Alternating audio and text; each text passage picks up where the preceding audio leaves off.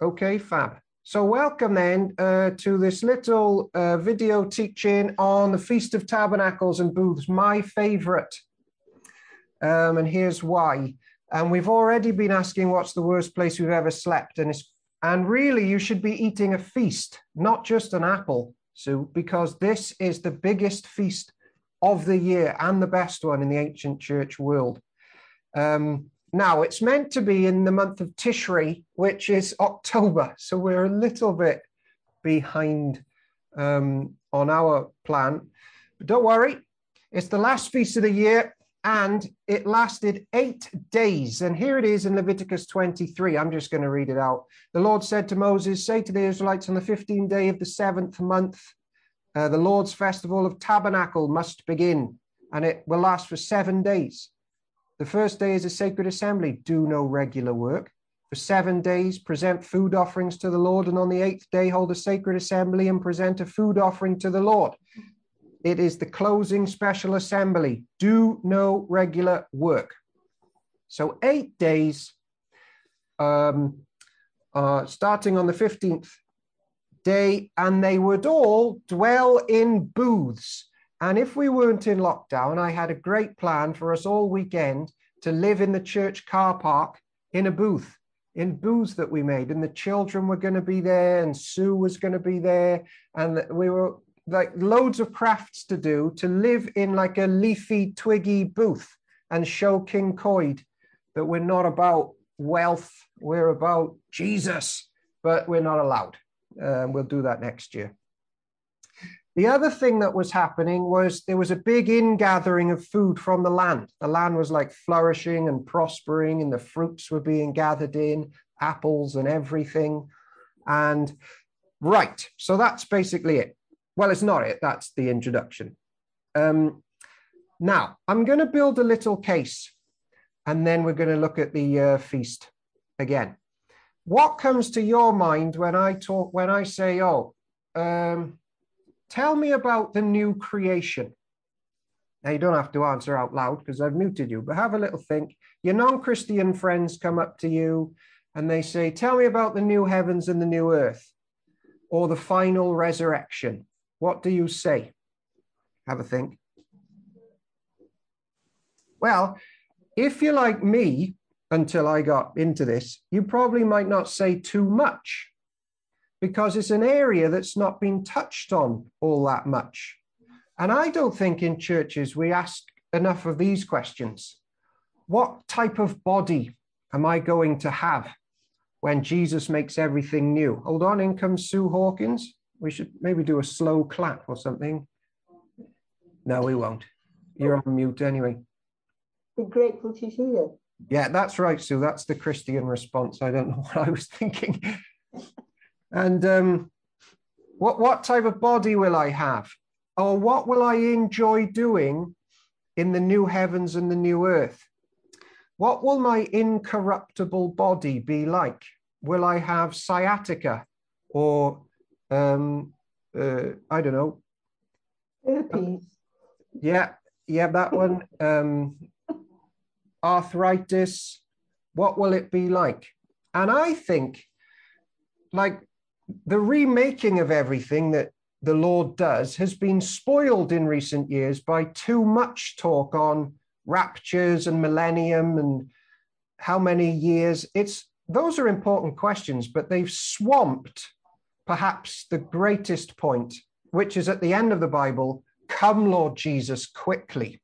And I think the church should start getting excited about that again. Now, I'm not here to knock John Wesley because he's one of the greatest writers ever. But listen to the words of this hymn, and it's symbolic of loads of Christian hymns. Hey, here comes Renee from New Zealand. Wait, pause the show. Oh, I think, wait, is Sue Hawkins here now as well? Hello.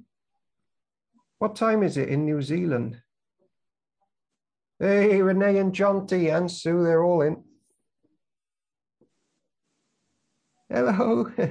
hey, welcome. Great to see you. So here's a John Wesley hymn verse, famous verse, you might know it. Away with our sorrow and fear. we soon shall recover our home. The city of saints shall appear. The day of eternity come. Does anybody know the next line? Does my mum, are you here? And can you unmute? I can't see. you. I've lost it because I've pinned myself. Can you, can you hear us? Yeah. First of all, I don't think you've muted us. Oh, Uh, no, I don't know that hymn at all. No, don't Oh. know. We don't know it. okay. It is. You can mute yourselves then if I haven't.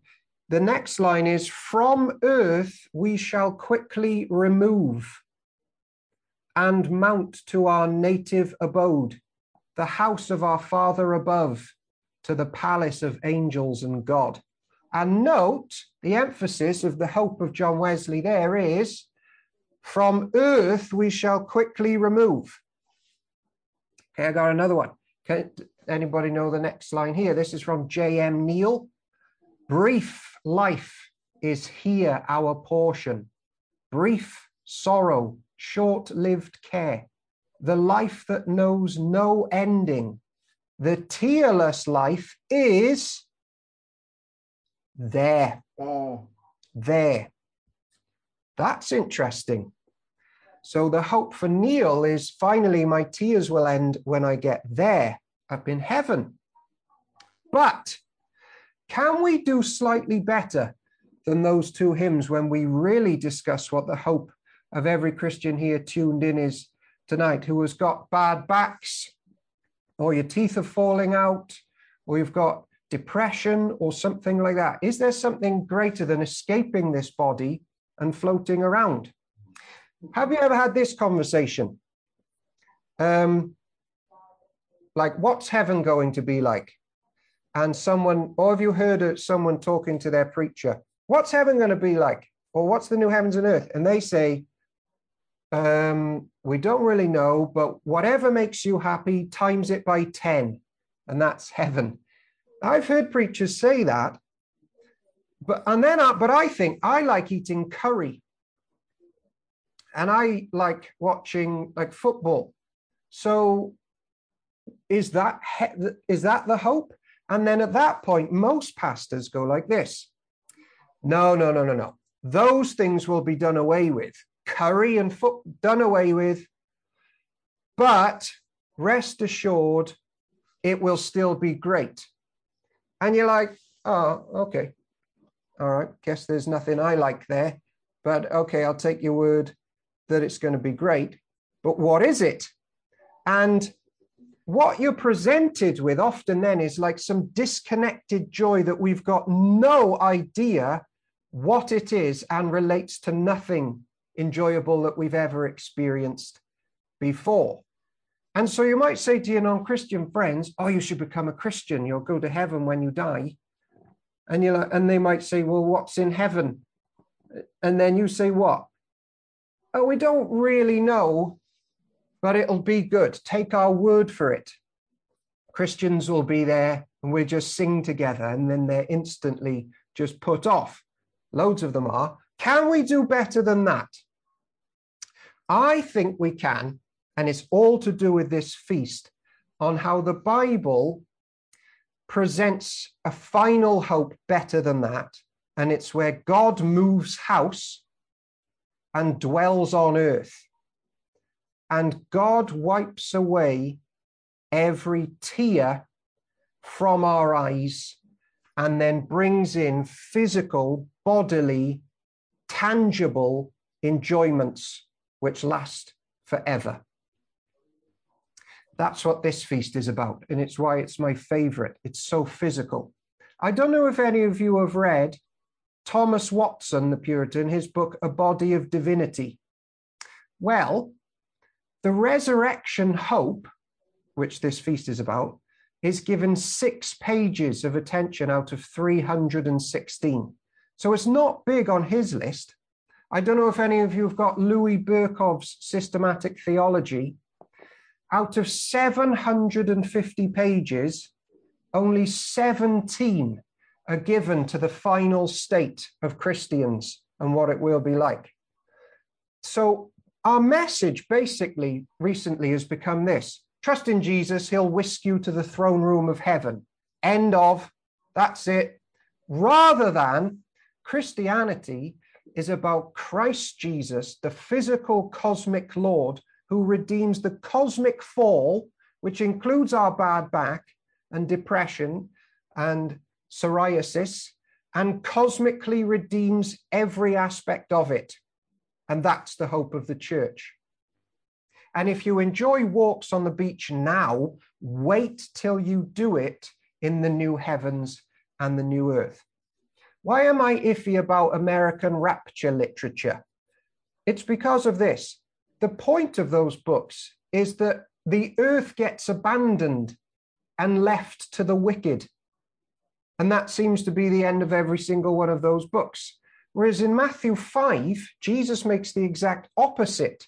People like you listening today inherit the earth. Mm-hmm.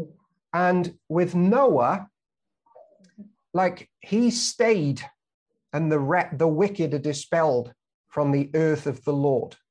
And Jesus constantly comes back to the hope of every Christian is not heaven so much as it's eating this massive marriage feast physically together, which is what we are doing today on a small scale. So that's my case. And now I'm going to try and prove that that was in the Old Testament feast here. And then you can all go do whatever it is you do. So this is an eight day feast. By the way, I'm going to ask a maths question in a minute. So get ready. But I don't know if you know this, but in the Hebrew scriptures, eight and the Greek scriptures, eight is the number of the new creation. So Jesus himself rose on the eighth day, the first day of the new week, and then is seen as this gardener. Do you remember that? He's the gardener. He's like started everything again. He's tending to this new garden after his resurrection. That's his first identity as this risen creature, tending to the ground, the resurrected man. So there's that on the eighth day. Then you would get circumcised, which was a sign of new birth and new creation, being cut off from what's past on the eighth day. So that's what, uh, this is why it's an eight day feast. Those sorts of themes are being triggered for us readers here to have in mind. Also, in this feast, the whole world is signified in this one. This isn't a mini one, this is a big one. Now, here's where I prove this bit. Here's some maths. I'm going to turn now to the chapter about this feast in Numbers chapter 29. Don't turn it up because that's cheating. But I actually went out of my way and counted how many bulls were sacrificed in this feast because I'm a loser. But I'm going to do it now with you. So, rapid fire, I'm only going to read this once. And if you think you know the answer at the end, I'm going to shout out the number of bulls. You add them up in your head. And you're not allowed to use pen and paper, but oh. how many bulls were killed during this during the first seven days of this feast? So this is from Numbers 29. This is the kind of fun we have in Park End on a Friday night. Um, right, day one, 13 young bulls. That's Numbers 29, 13. Day two, offer 12 young bulls. Day three, offer 11 young bulls. Day four, offer 10 balls. Day five, offer nine balls. Day six, offer eight bull, bulls. Day seven, offer seven bulls. How many bulls? Go. A lot. A lot. A lot, yeah. yeah. 70. 70. The Williamses yet again. Beautiful. 70 during this feast. Now, Renee said 70. I can see brilliant. Now, 70. Um, yeah, brilliant. You're, you're correct. 70 in the Bible is an important number because it's the number for the nations. And it's symbolic of all the world's nations, peoples from every tribe and nation. And in Genesis chapter 10, that chapter is called the Table of Nations. And it's where after the flood, Noah's descendants, the 70 nations, go out and populate the world. And you're from one of those uh, peoples. And that's by and large, but not exclusively, but often how 70 is used in this Bible. So, just as in the scriptures, so just as a catch up, there's a feast that lasts eight days, new creation themes, where the whole world and the many nations are to be alerted to, and if possible, they were to attend. And there was 70 bulls almost for cleansing for the entire world. Everything is represented in this 70. And the land is yielding loads. There's a massive punishment if you don't show up to this one. Here's Zechariah 14. Then the survivors from all the nations that have attacked Jerusalem will go up year after year to worship the King, the Lord Almighty, and to celebrate the festival of tabernacles. If any of the peoples of the earth do not go up to Jerusalem to worship the King, the, the Lord Almighty, they will have no rain. So this is a big one that the nations cotton on to this one. And then they would live in tents, which is what we should be doing in the car park, but it's locked down and we're not allowed. Well, not tents so much, but flimsy booths that they would have made. Now, once upon a time, I was in a tent, and at three o'clock in the morning, the tent wasn't there anymore because I'm not very good at putting tents up. And what was there was a storm on my face at three o'clock in the morning in a pitch black field in North Wales. And what I did was try and find my tent. And then I saw at the end of the field there was an old manor house. So I snuck into the manor house and I found a bath and I made myself a bath. And it was the greatest bath I've ever had because I was freezing. And then I got in the bath. The flimsy structure had failed me, and I entered the solid structure and made benefits from its bath, had benefit from its bath. Ah, I'm no longer in the flimsy structure. I've moved back. And on the eighth day, they would leave their flimsy structure and go back to their more solid homes. Ah. There's another camp I've been on, and you used to have to put 20p in the communal shower, and there was all gunk on the floor, and it was disgusting and you had to have a week long of Christian camp showers, standing in the gunk of everybody else. And after you finished the shower, you walked through the gunk and you needed another shower. But at the end of that week, you got home into your proper house with solid foundations. You weren't in a tent and a campsite anymore. And you went, ah. And at the end of the seven days here, they would leave their flimsy structure, having been reminded that it's just a passing world here and they would go back into a more permanent house as a reminder there's something permanent coming. This world is passing. And people with cancer need to know that they can do this one day. Ah, this tent is passing away, this flimsy booth, this world, it's being changed one day because of Jesus. And I'm going to go, ah, and people with all sorts of problems because the result of the fall, one day, if they trust Jesus, they'll be in a new body and they'll go, ah, this is better. Now I'm in the immortal body. So this feast was a reminder to them to remind themselves that this is a passing world and it's going to be remade without blemish and without spot. Abraham did the same thing. Listen to this our ancient forefather Abraham. By faith, he made his home in the promised land like a stranger in a foreign country. He lived in a tent, as did Isaac and Jacob, who were heirs with him of the same promise. For he was looking forward to the city with foundations, whose architect and builder is God. So Abraham was constantly reminding himself this world is passing. There's a city whose architect is God. And I'm looking forward to that. And that city is actually going to come back here, and God will make his home here again. So, heaven at the moment, and I don't know if you know this, is basically like a really fancy bus stop. And every saint that has died and has gone there is waiting for the bus to return here.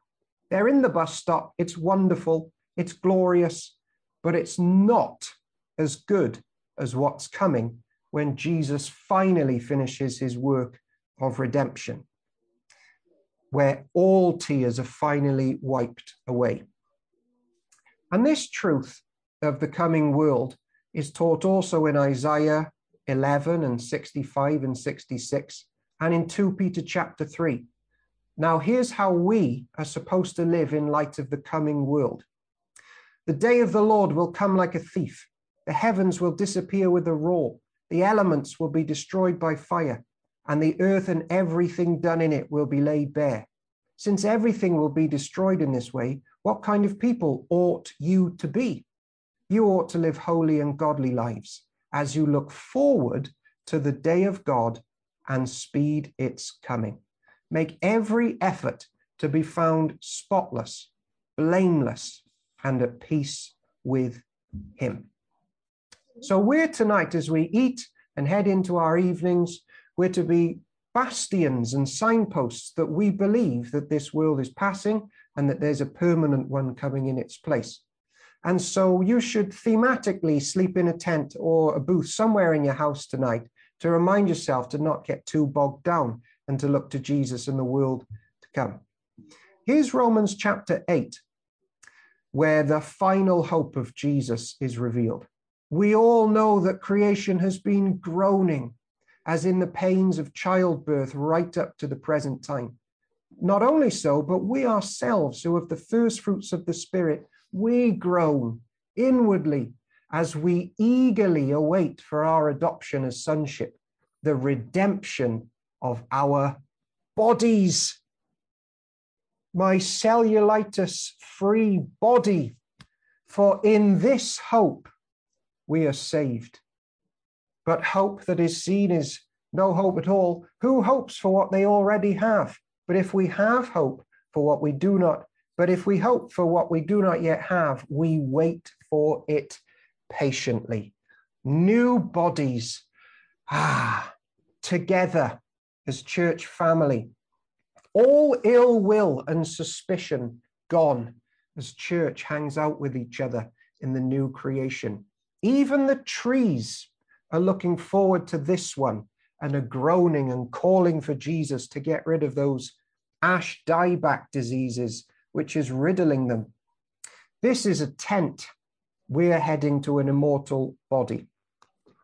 So there's a, just a few more things to say. Um, there's a degree in sa- of sadness in heaven at the moment. I don't know if you know that. There are martyrs there who are waiting to be avenged, and uh, their tears have not yet been wiped away. When will all tears finally be wiped away and your wrongs done against you put to right? Um, it's when God moves in and moves us into our solid everlasting homes, and when his city returns here. Here's Revelation 21 and 22. Then I saw a new heaven and a new earth. For the first heaven and the first earth had passed away, and there was no longer any sea. We'll get into the sea on another talk one day. I saw the holy city, the new Jerusalem, coming down out of heaven from God, prepared as a bride, beautifully dressed for her husband. And I heard a loud voice from the throne saying, Look, God's dwelling place is now among the people, and he will dwell with them. They will be his people, and God himself will be with them and be their God. He will wipe away every tear from their eyes. There will be no more death, no more mourning or crying or pain, for the old order of things has passed away. And so the Park End message to our friends that we love who aren't yet part of Jesus and his church is this. You know those things that make you cry? the things that children get scared of, the dark things. You know the aches and pains. He gets rid of it. Come to the one who gets rid of it and follow him. That's the Christian message. That's sin, even in your own lives, turn from it. It's destroying everything and come to Christ. And I got to just say my favorite bit. This God moving in, that was a massive part of this feast. Here's 1 Kings chapter 8, where God's seat, the ark, was brought to the temple. When did that happen? Good question. I've got the answer. Then King Solomon summoned into his presence at Jerusalem the elders of Israel, all the Lord's heads, sorry, all the heads of the tribes and the chiefs of Israel and their families. They were there to bring up the ark of the Lord's covenant from the city of David. All the Israelites came together to King Solomon at the time of the festival in the month of Ethanim. That's the seventh month. That's this month. When all the elders of Israel had arrived, the priests took up the ark and they brought up the ark of the Lord and the tent of meeting and all the sacred furnishings on it. The priests and Levites carried them up, and King Solomon and the entire assembly of Israel that had gathered around him were before the ark, sacrificing so many sheep and cattle that they could not be recorded or counted. The priests then brought the ark of the Lord's covenant to its place in the inner sanctuary of the temple, the most holy place, and put it beneath the wings of the cherubim. So, God moving in at this feast, that is our hope. He now permanently sits right smack in the middle of his people in the temple. And hence, you find in Deuteronomy 16 the command to be joyful at this feast. Celebrate the festival of tabernacles for seven days be joyful at your festival, you, your sons and daughters, your male and female servants, the foreigners, the fatherless, everyone in your towns. Your joy will be complete. And my very last question, folks, is this On the eighth day, how many bulls were sacrificed when they moved back in? One one final lasting bull that all the focus was on when they went back into their homes and they had the ah the one pleasing sacrifice. So in their mind is this this is all because of the kindness of that one that sacrifice that messiah in whom we trust and we love. And we're looking forward to what he's going to do to this planet and my bad, bad back and my bad temper and my mood swings and my insomnia and my addictions. He's going to sort them all out. Yes.